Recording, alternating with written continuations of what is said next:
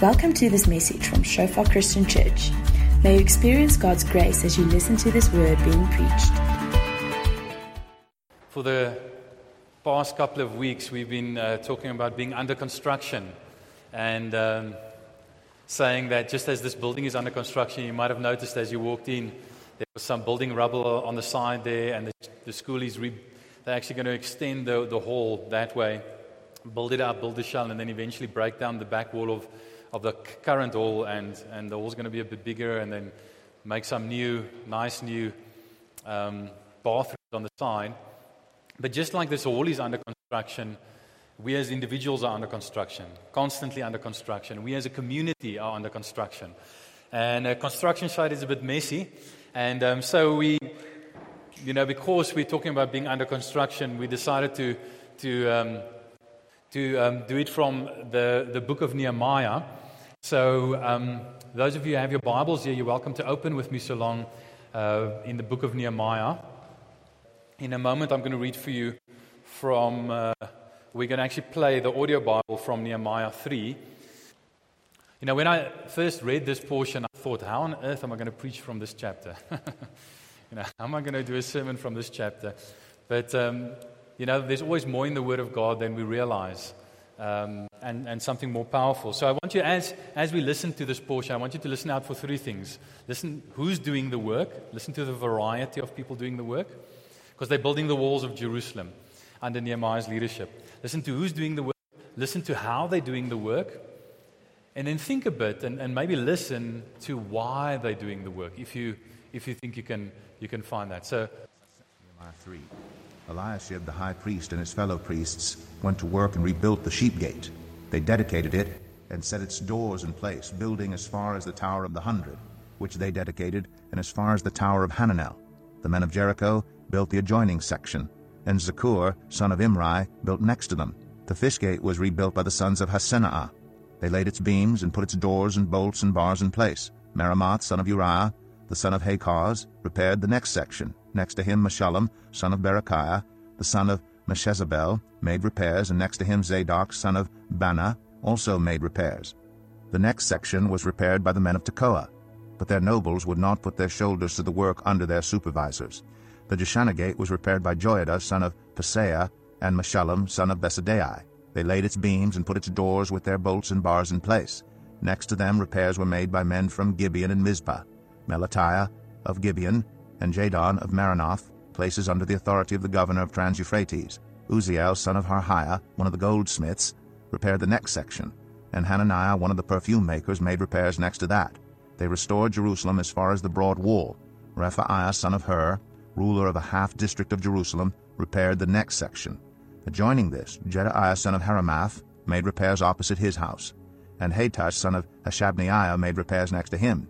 Malchijah, son of Harim, and Hashub, son of Pahath Moab, repaired another section and the Tower of the Ovens. Shallum, son of Halohesh, ruler of the half-district of Jerusalem, repaired the next section with the help of his daughters. The valley gate was repaired by Hanun and the residents of Zanoah. They rebuilt it and put its doors with their bolts and bars in place. They also repaired a thousand cubits of the wall as far as the dung gate. The dung gate was repaired by Malchijah, son of Rechab, ruler of the district of Beth Hakerem. He rebuilt it and put its doors with their bolts and bars in place. The fountain gate was repaired by Shallun, son of Kol Hoseh, ruler of the district of Mizpah. He rebuilt it, roofing it over, and putting its doors and bolts and bars in place. He also repaired the wall of the pool of Siloam, by the king's garden, as far as the steps going down from the city of David. Beyond him, Nehemiah, son of Azbuk, ruler of the half-district of Beth Zur, made repairs up to a point opposite the tombs of David, as far as the artificial pool and the house of the heroes. Next to him, the repairs were made by the Levites under Rahum, son of Bani. Beside him, Hashabiah, ruler of half the district of Keilah, carried out repairs for his district. Next to him, the repairs were made by their fellow Levites under Binnui, son of Henadad, ruler of the other half district of Keilah. Next to him, Ezer, son of Jeshua, ruler of Mizpah, repaired another section, from a point facing the ascent to the armory as far as the angle of the wall. Next to him, Baruch, son of Zabbai, zealously repaired another section, from the angle to the entrance of the house of Eliashib the high priest. Next to him, Meremoth, son of Uriah, the son of Hakaz, repaired another section, from the entrance of Eliashib's house to the end of it. The repairs next to him were made by the priests from the surrounding region. Beyond them, Benjamin and Hashub made repairs in front of their house, and next to them Azariah, son of Maaseiah, the son of Ananiah, made repairs beside his house. Next to him, Binnui, son of Henadad, repaired another section from Azariah's house to the angle and the corner. And Palal, son of Uzai, worked opposite the angle and the tower projecting from the upper palace near the court of the guard. Next to him, Pedaiah, son of Parosh, and the temple servants living on the hill of Ophel made repairs up to a point opposite the water gate toward the east and the projecting tower. Next to them, the men of Tekoa repaired another section from the great projecting tower to the wall of Ophel. Above the horse gate, the priests made repairs, each in front of his own house. Next to them, Zadok, son of Immer, made repairs opposite his house. Next to him, Shemaiah, son of Shechaniah, the guard at the east gate, made repairs. Next to him, Hananiah, son of Shelemiah, and Hanan, the sixth son of Zalaph, repaired another section. Next to them, Meshullam, son of Berechiah, made repairs opposite his living quarters. Next to him, Malchijah, one of the goldsmiths, made repairs as far as the house of the temple servants and the merchants opposite the inspection gate, and as far as the room above the corner. And between the room above the corner and the sheep gate, the goldsmiths and merchants made repairs. Now, um, I think you can see easily why I didn't read that portion myself. I mean, those names are like this. These long names, and you're probably thinking the same thing. You know, I, I thought when I first read this scripture, I mean, how on earth are you going to preach this portion of scripture? I mean, what is in the, in the scripture um, to preach?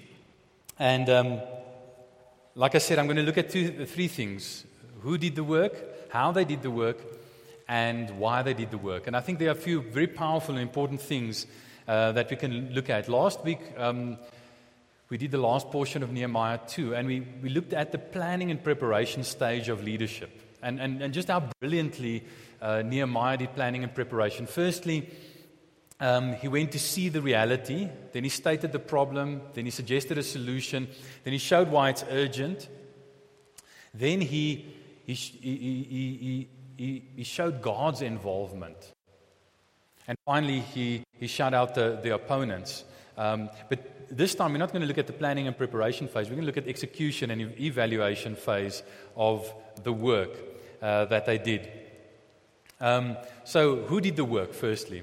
Um, it says in, in um, Nehemiah 2, verse 16, that uh, Nehemiah inspected the gate, and then it said he had not yet spoken to any of the others who would be doing the work.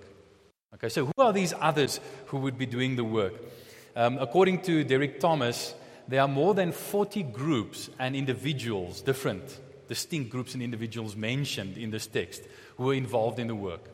And a massive wide variety. I think that's one of the first things that you notice when you go through this. You see the wide variety of kinds of people who are busy doing the work. Now remember, Jerusalem was the city of God. The equivalent in the New Testament is the church, the church of God, which is not a physical building, even though we meet in physical buildings, the church itself is not a physical building. Um, and if you look at the New Jerusalem, which eventually will come down from heaven, uh, you'll see it's the place where God is, where God rules, and where God's people worship Him. Okay? So that's the, the, the, the new covenant e- equivalent of this. And in the church, we are supposed to have the same kind of striking variety of people from all different walks of life involved in building the city of God, the church of God. So let's just have a look at that. Firstly, it talks about Elisha, the high priest, and his fellow priest in, in, in chapter 3, verse 1, who rebuilt the sheep gate and dedicated it. Okay? Um, now, firstly, the priests, and especially the high priest, would usually not have done this kind of what would have been considered menial work. But when it comes to building the city of God, everyone has to roll up their sleeves, everyone has to get their hands dirty, and everyone has to build. In fact, the priests are mentioned more often than anyone else building the walls of Jerusalem. Three times in this chapter, it mentions the priests building three different sections. Okay? And it's interesting, they, they build the sheep gate and they dedicate it. They consecrate it. Now, what does it mean to dedicate or consecrate something? You always dedicate or consecrate something to someone or for some purpose. Okay? Now, the sheep gate, let me just see if I have my map up here. I, I put a, here's, a, here's sort of a, just I don't know if you can see it clearly, but just sort of a picture of, of Jerusalem, sort of a, a graphic um, redrawing of Jerusalem uh, in the time of, of Nehemiah. And you have the wider city that runs this sort of pink area and, and, and sort of green area. But this, the part of the city that, that they rebuilt, the walls, was just a smaller sub area around there. That was the portion that they rebuilt. And it included the temple over here.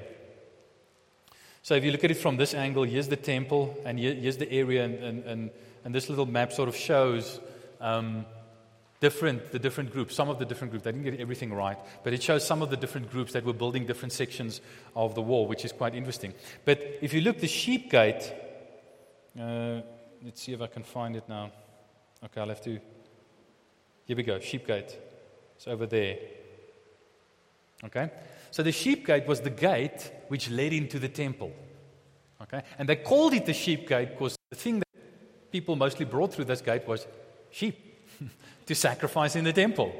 Okay? And you can understand why the priests and the high priest dedicated that gate because that's where the sacrifice was brought in into the temple. It was holy. You know, the dung gate, you know, I can understand why they didn't consecrate that because you know just stuff went out of the city through that gate you know but but the sheep for sacrifice went in you know so you can understand why they dedicated the gate um, then it says in verse 2 the men of jericho um, here they are they built a section next to the priests the men of jericho and what's interesting to me is that quite a lot of people who live in Jerusalem are mentioned as building the walls, but quite a lot of people who didn't live in Jerusalem are also mentioned build, uh, as building the walls. So here you have guys who could have easily said, Listen, we don't live there, we don't have houses there. That's your problem. You rebuild that. But they saw it, they saw it as their city as well, where their temple was, where they could meet with God, where they could bring sacrifices.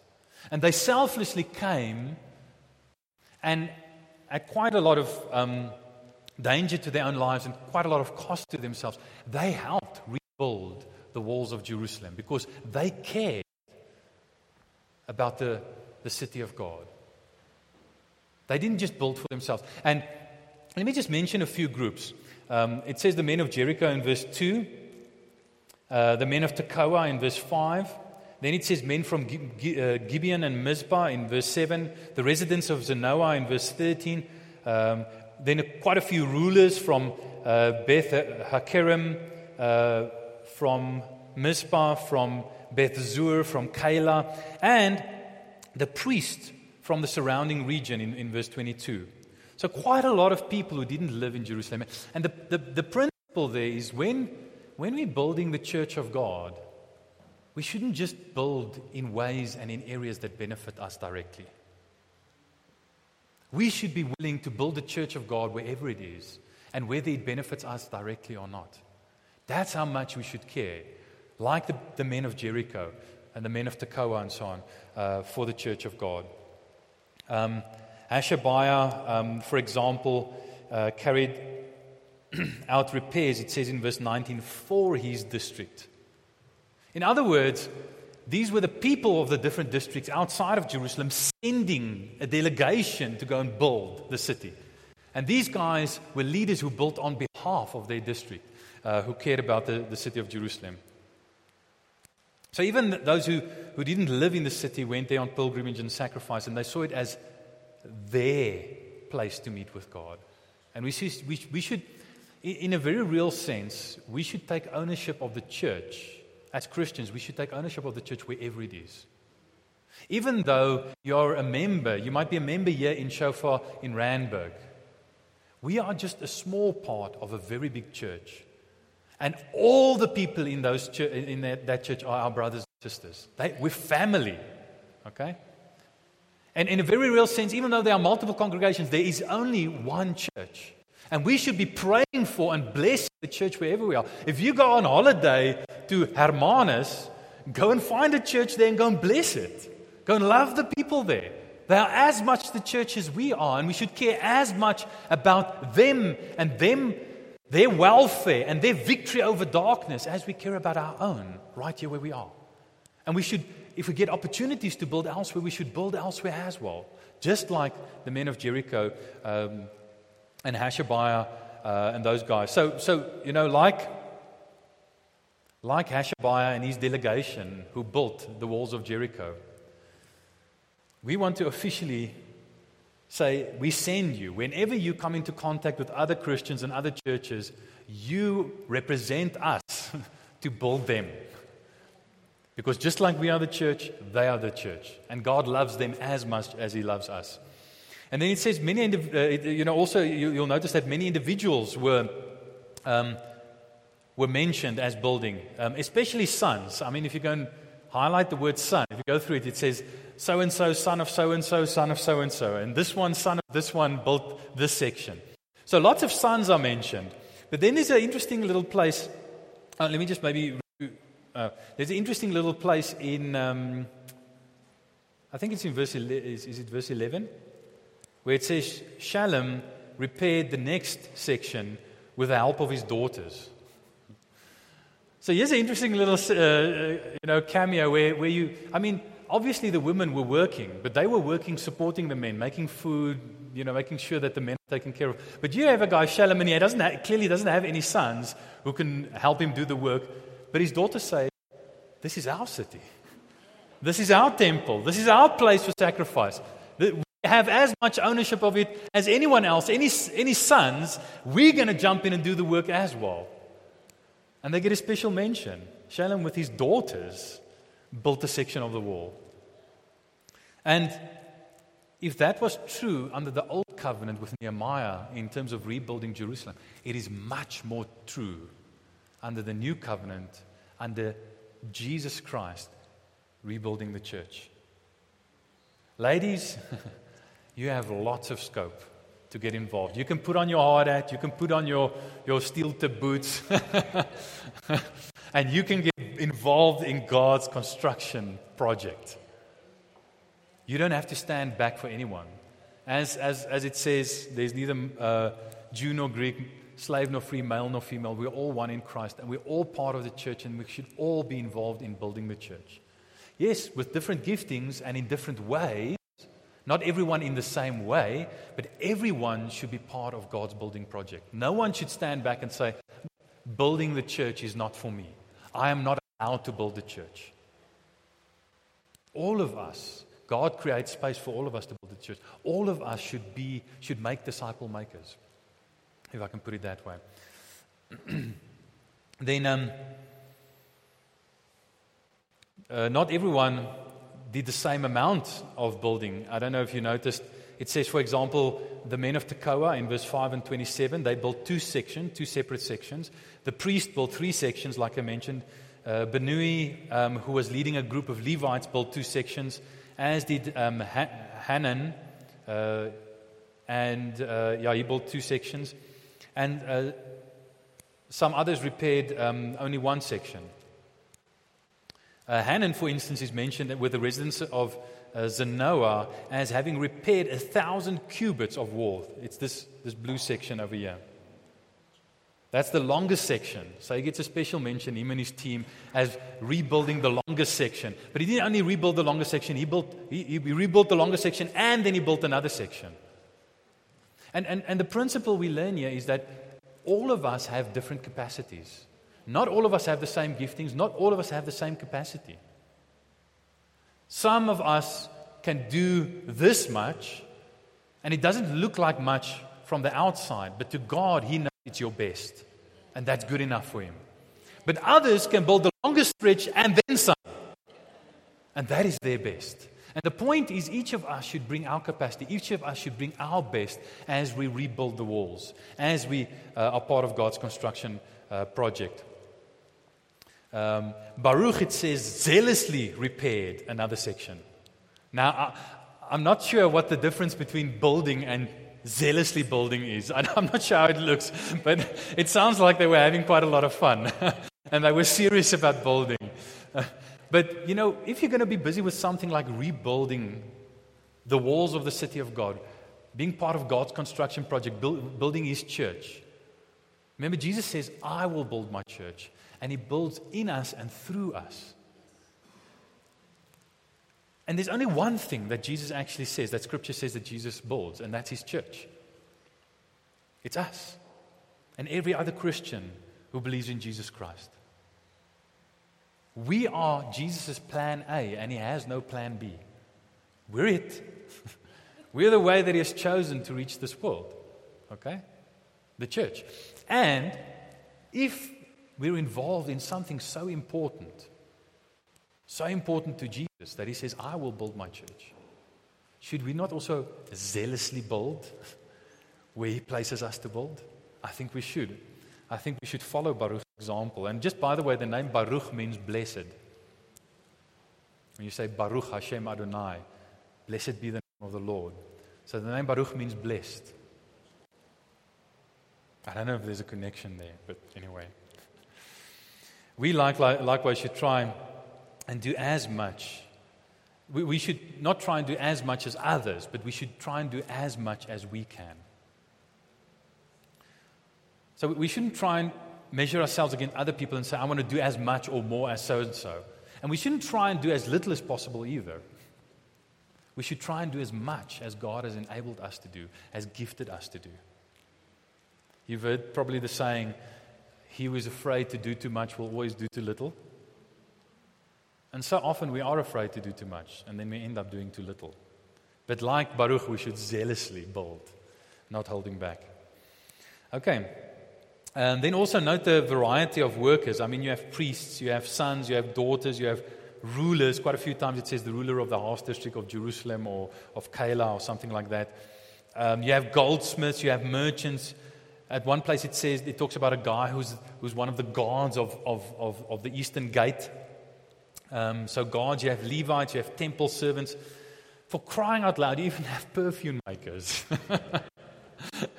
Here are guys who, who appreciate the finer things in life, you know, and who, who, like, you know, stuff to be clean and to smell nice and so on. And they got on their, their, their, their, their hard hats and stuff, and they're getting their hands dirty, and they're rebuilding the walls. I mean, if perfume makers can rebuild the walls, then we really don't have any excuses, right?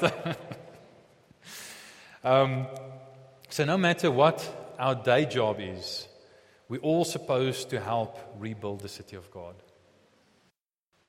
Doesn't matter whether you're a priest working in the temple or whether you're a goldsmith or a merchant working in commerce. Part of each of our calling is to rebuild the city of God, to build, to be, be used by Jesus to build God's kingdom in this world. So this is also, a, you know, it's, it's such a beautiful picture of, of what God intended for the New Testament church what is sometimes called every member ministry. If you think about, I think I actually have the scripture up here. If you think about Ephesians 4, it says, So Christ himself gave the apostles, the prophets, the evangelists, the pastors, and teachers to equip the people for works of service. Um, I understand why they translated there as people. The, the literal word is the holy people or the saints. But you know, because of, you know, in, in terms of Roman Catholicism and so on, you get saints. You know, so people think of, you know, Mother Teresa who has been sainted, or, or um, you know, Saint Benedict or Saint whoever, you know. And they think saints are people who are particularly holy. But that's not the biblical meaning of saints, right?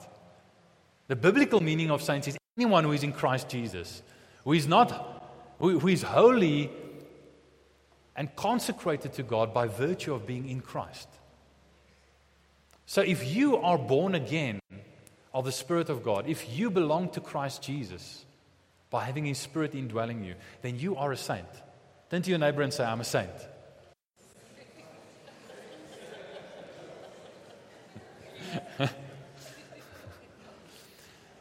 Some of you are thinking, Annie, you don't know me. if you knew me, you wouldn't say I'm a saint. People, listen to me. That is the crux of the gospel. The crux of the gospel is that you are holy, not based on your performance, but based on his performance. That's why the gospel is good news, not good advice. It's good news about what Jesus did to save us from our sins. It's not good advice about what we must do to save ourselves from our sins by being good enough. Now, that doesn't mean that works don't matter. If you are loved and accepted and part of God's people, and His Holy, notice, Holy Spirit lives inside of you, then His Holy Spirit is going to help you to overcome sin. And He's going to make you holy as He is holy. But you don't have to wait until you're perfectly holy before you can be called a saint. That's the truth of the gospel. Okay? But it says here the, the fivefold, so called fivefold ministry, apostles and those kind of stuff, are given not to do the work of ministry. That's, this word service here is translated in the older translations as, as ministry, but to equip the saints to do the work of the ministry. So, my job is not to do the work of the ministry as a pastor. That's your job. your job is to do the work of the ministry. My job is to equip you to do the work of the ministry. And we strongly believe in this truth, this principle, that every member is a minister. And leaders are just there to equip people to minister. So, so what, what we're doing today, if I can use a rugby analogy that my friend uh, Werner Hubert often uses, because he's a rugby coach, he says, This is just our team talk. When, when we get sent out of here, then we go and play. And we go and win together as, as a team under Jesus' leadership. This is just a team talk. Okay, so every member is a minister. Um, and it says to equip the saints for the work of service or work of ministry so that the body of Christ may be built up. How, how does God do his construction project? He tells us here. He builds through every member, just like he did with Nehemiah and his gang. Just one thing I, I want you to notice. Not only, not, not only who's involved in the wide variety of people that are involved, but also note who's not involved. No professional builders are mentioned. No carpenters, no masons are mentioned.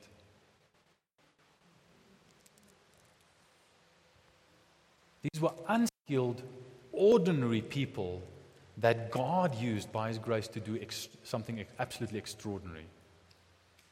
Can God do extraordinary things through ordinary people today still? Yes, still the same God. You might say, okay, but I'm unskilled. I'm not, I don't know enough. They were unskilled, they didn't know enough. And yet God used them to rebuild the walls of Jerusalem in 52 days. If you can do that through them, you can reach the world through us. Amen? God does extraordinary things through ordinary people, just like us. So, more than 40 different groups are used. Um, like I said, mostly unskilled, ordinary people, and, and they do something extraordinary together. What none of them would have been able to do separately, God uses them to do together. Just another thing not only are no professionals mentioned, but in the whole chapter, Nehemiah himself is not mentioned. Isn't that interesting? He's the guy coordinating everything. But he puts all the spotlight on the people doing the work. He's, he's organizing it, he's leading it, but he's not taking any credit for it. Contrast that to the guy who destroyed Jerusalem in the first place, Nebuchadnezzar. And read Daniel 4, verse 30, and it says, You know, Nebuchadnezzar boasts himself and he looks on, on Babylon and said, You know, have I not built up this great Babylon with my own might and for my own majesty? And a little while he goes crazy. a little while later he goes crazy. Um, so, who's doing the work? Who's doing this extraordinary work? Ordinary people, unskilled people, just like us. Every member is a minister. How are they doing the work? And this is very interesting. And I think you guys who like leadership and so on will, will love this. Maybe you enjoyed last week, you know, about the, the planning and preparation um, and how to do that. But, but here we're talking about execution and evaluation. Um, how, how, how Nehemiah uh, execu- uh, does execution and evaluation. And a few things that we learn. Number one is if you have a large project, if you have a large project that's, that's difficult to handle, break it up into bite sized parts. Okay, I know that's very obvious. but the reality is, so often we don't do it. So often we get so bogged down and so petrified by this big thing facing us that we just do nothing. We just procrastinate and we get nothing done. And what Nehemiah did was he says, This is too big for me, but I'm not going to be the one doing the work. The people are going to do the work. To help them do the work. And he breaks it up into bite sized portions. What's the old saying? How do you eat a whale? One bite at a time, right? One bite at a time. So, I mean, this is, this is obvious, but it's actually profound. If you're faced with a big project, how do you do it? You break it up into manageable portions. For example, now everyone who's part of the kingdom, every member, every sheep, metaphorically speaking, needs to be shepherded, needs to be taken care of, needs to be pastored. But pastors like me cannot do all of that. How do we do it? We have small groups. We have leaders appointed. So we break the big church into smaller portions. And, and it's, you know, the, the church has been doing it since the early days. It says they met in the temple and from house to house. Paul preached publicly in Acts 20 and from house to house. And that's why a small group is so important to us. It's because we believe every member is a minister. And that's the place, one of the main places where you learn to minister to one another, where we learn to minister to one another.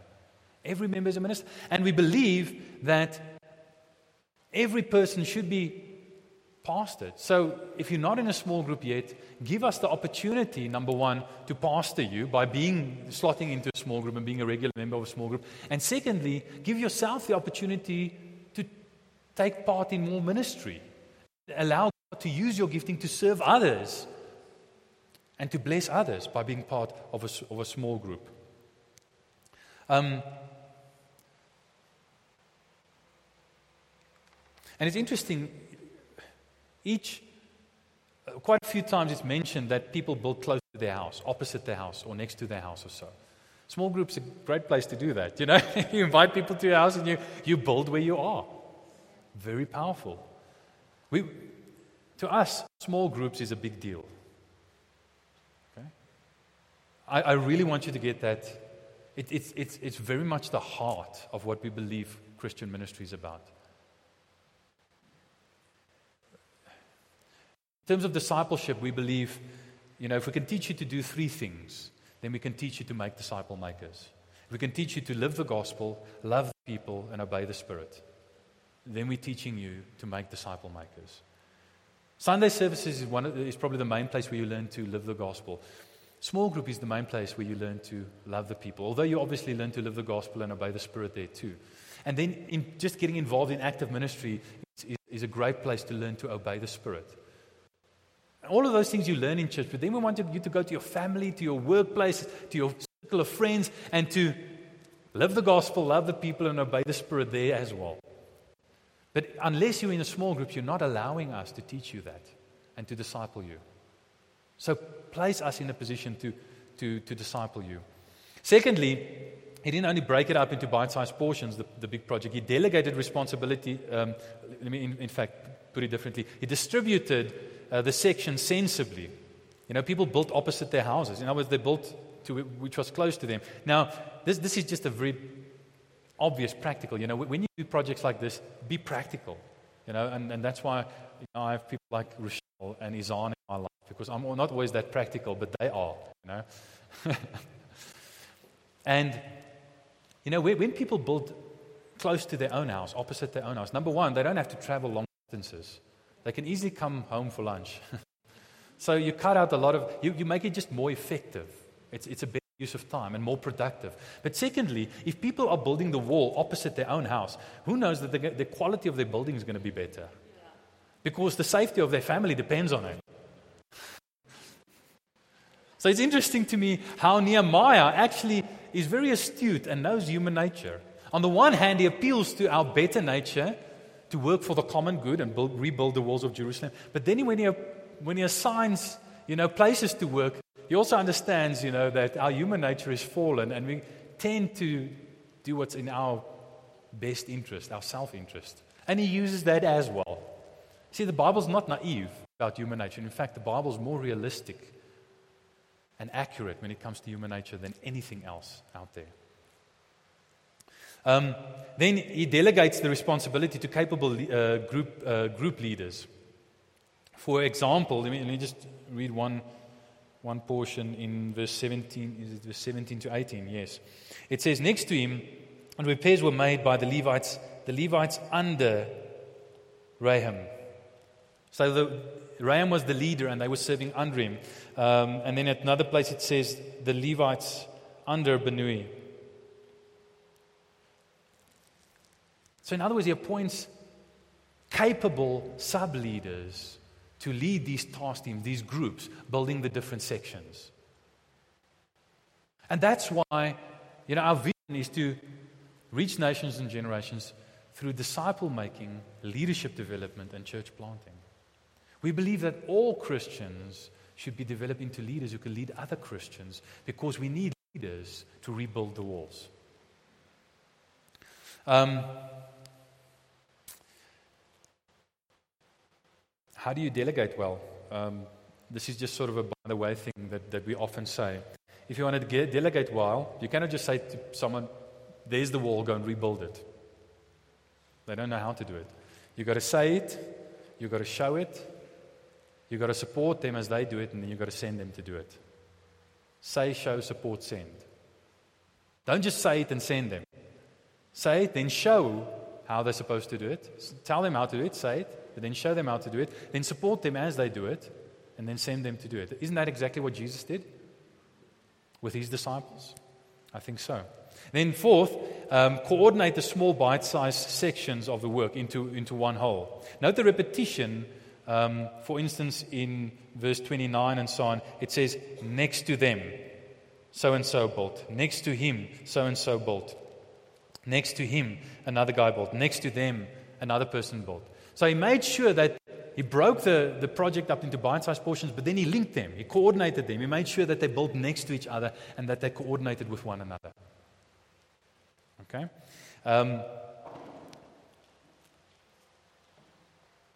I almost want to th- say, you know, you, you know that stereotypical example of the little stick and you take it you break it easily, but if you take like two or three dozen of them and you bind them together, all of a sudden you can break them. Now, it's fine, you know, it'll be great if all of us do our little bit, but unless what, the little bits that we do are bound together, are coordinated, are linked together, it still doesn't finish the job. Then um, they rec- we must record the results. God does. He says in Revelation, I know your works. God records the result, but Nehemiah records the result. And how do we know it? We're reading about it. That's how we know he records the result. Um, so we know um, there's an old saying, you know, if you can measure it, you can manage it. Execution, if you record the results, then you can have evaluation and accountability. Um, and we, we, should have that as well. So, uh, why do they record? So they could evaluate and celebrate all the progress. Now, we want to celebrate. We want to record what happens in the Church of God because we want to celebrate it. Why? Because what you celebrate, you propagate. What you celebrate, you propagate. What gets celebrated, get, uh, what, gets celebrated gets re- repeated, and that's what we want as well. So now we looked at who, who's doing the work and how they're doing the work, but now we're getting to the really important part. Why are they doing the work? Why are they doing the work? Now, there's an immediate reason and an ultimate reason why they, they built. The immediate reason for the repairs is, you know, to prevent danger and disgrace. It says they rebuilt the walls, the gates, the towers, um, and they had an armory for protection. All of those are protective measures. So to, to protect from danger. Um, and in, in, in, Nehemiah 3, verse 1 and 2, verse 17, it talks about rebuilding so that they no longer be in disgrace. So that, those are the, the, immediate reasons to, to protect against um, danger and disgrace. But there's actually more ultimate reasons um, why it was, why they built. But ultimate reasons which they themselves didn't necessarily even know of. In other words, God is able to do things through us that as we build His city that we're not even aware of. I just want to mention a few, um, and this is just the, the tip of the iceberg. Firstly, we build to put God and His work on display. They didn't know it when they rebuilt the wall of the pool of Siloam. But a few hundred years later, Jesus would do a miracle there. I just want to read it to you. It says, And he went along and saw a man blind from birth. And his disciples asked him, Rabbi, who sinned, this man or his parents that he was born blind. Neither this man nor his parents sinned. Just by the way, you know, I think so often we as the church have the theology around healing of Jesus' disciples. If there's sickness, there must have been sin. Someone must have sinned. And, and, and this scripture says, Jesus says, neither he nor his parents sinned. So sometimes, uh, you know, sickness comes from sin, but we cannot say it always comes from sin. And then, then look at what it says. But this happened that the works of God might be displayed in him. As long as it is day, uh, we must do the works of him who sent, uh, sent me. Night is coming when no one can work. Um, and then he, uh, it, it, says, saying this, he spat on the ground, made some mud with his saliva, and put it into the man's eye.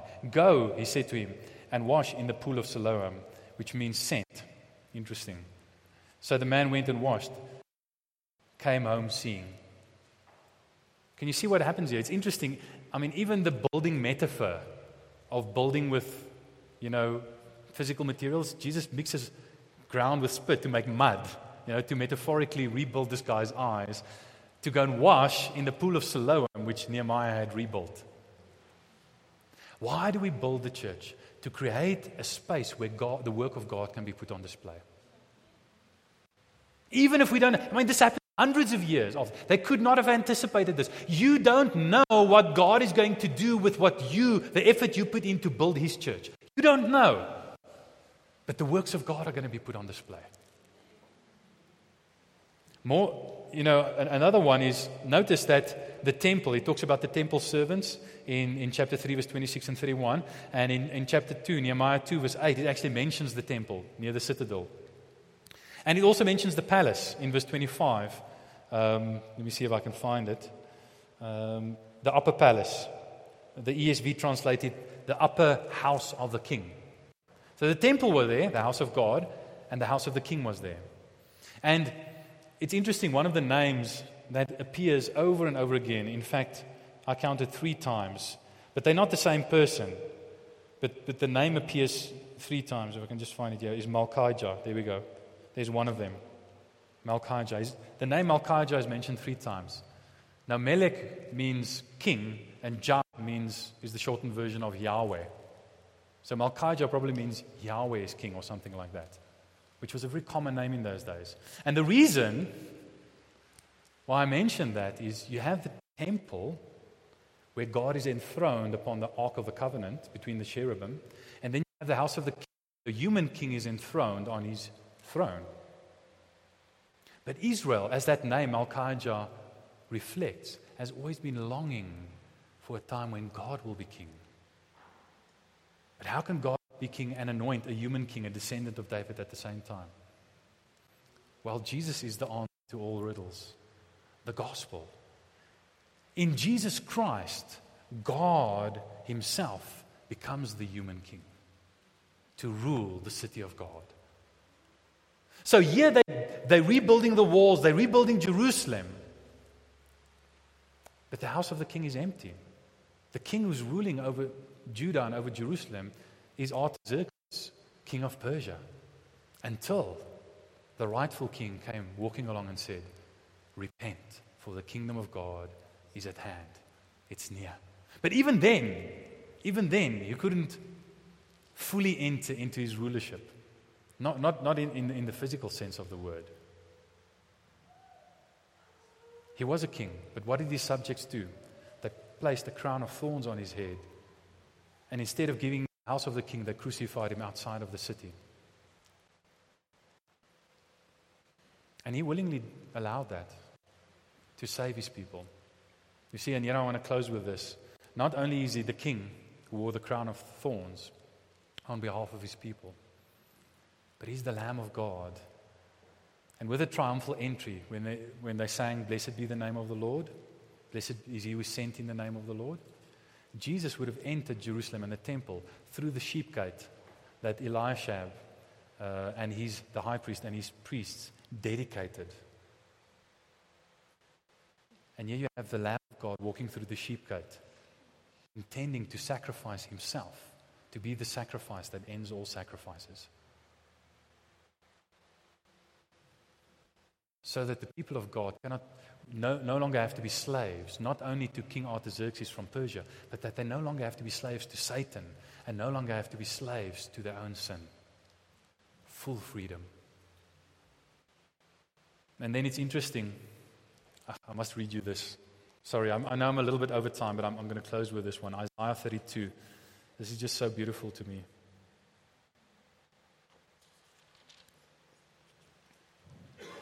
Remember at the end of Luke, Jesus says to his disciples, But remain in the city. What city?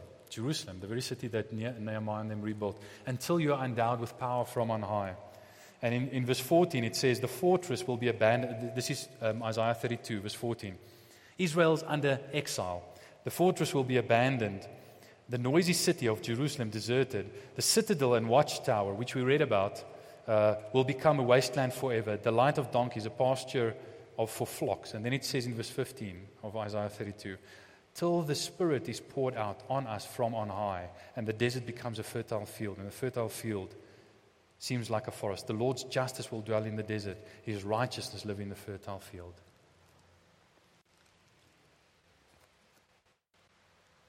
When it says there, the watchtower, it's, it's translating that, that same word, Ophel, that we read in there, the very watchtower that is mentioned in Nehemiah 3. They were rebuilding not only a place to put the work of God on display, not only a place where the Son of God can come and sacrifice himself, walking through the sheep gate as the Lamb of God to sacrifice himself on the cross outside the city, but they were building a place where the Spirit of God can be poured out and be distributed from there throughout all the world, throughout all the earth. You don't know what God is doing through you when He uses you to build His church. You don't know. And neither do I. I just want you to close your eyes and I just want you to firstly thank God that you are not like any other Christian. That has made you unique with unique strengths and unique weaknesses. And, and I just want you to say, God, help me to make peace with who you have made me and what you have given me. Just in your own words. Yes, Lord, we confess that sometimes we are too impressed with our own strengths and too intimidated by our own weaknesses. Lord, but we have strengths because you're gracious to us and you've given them to us, and we have weaknesses so that we will need one another. And so we realize our need for one another and for you, and we just accept both the strengths and the weaknesses you've given us. And thank you that you use us to build, Lord, even though we are unskilled, even though we are ordinary people, that you do extraordinary things in us and through us. And we just consecrate ourselves and dedicate ourselves to your service. Please use us. Please use our strengths. Please use what you have given us in Jesus' name. Please give us the grace to do what you have called us to do. As your eyes are closed, I just want you to, in your own words, just consecrate yourself to the Lord and say, Lord, use me in whatever way you want to. Use me to build where you have placed me. Yes, Lord God, we don't want to be like the nobles of the men of Tekoa who would not stoop down to serve the Lord, their Lord. Lord, when, they, when, when, the, when the rest of the men of Tekoa were, were so diligent, they rebuilt two sections of wall, but their nobles weren't willing to serve. We don't want to be like them, Lord. We want to be like the rest of those who served under Nehemiah. But knowing that we serve under a leader who is so much greater than Nehemiah, who gave his life for us, who gave his spirit to us, and uses us to do much more than we think we are capable of. And Lord, I just speak that blessing over each one of your children this morning in Jesus' name. Bless them and, Lord, surprise them with the extent to which you use them for your glory. In Jesus' name. Amen. Thanks for listening to this message from Shofar Joburg. May the grace you receive produce God's greatest glory and your greatest good. For more information and sermons, please visit our website at www.shofar.joburg.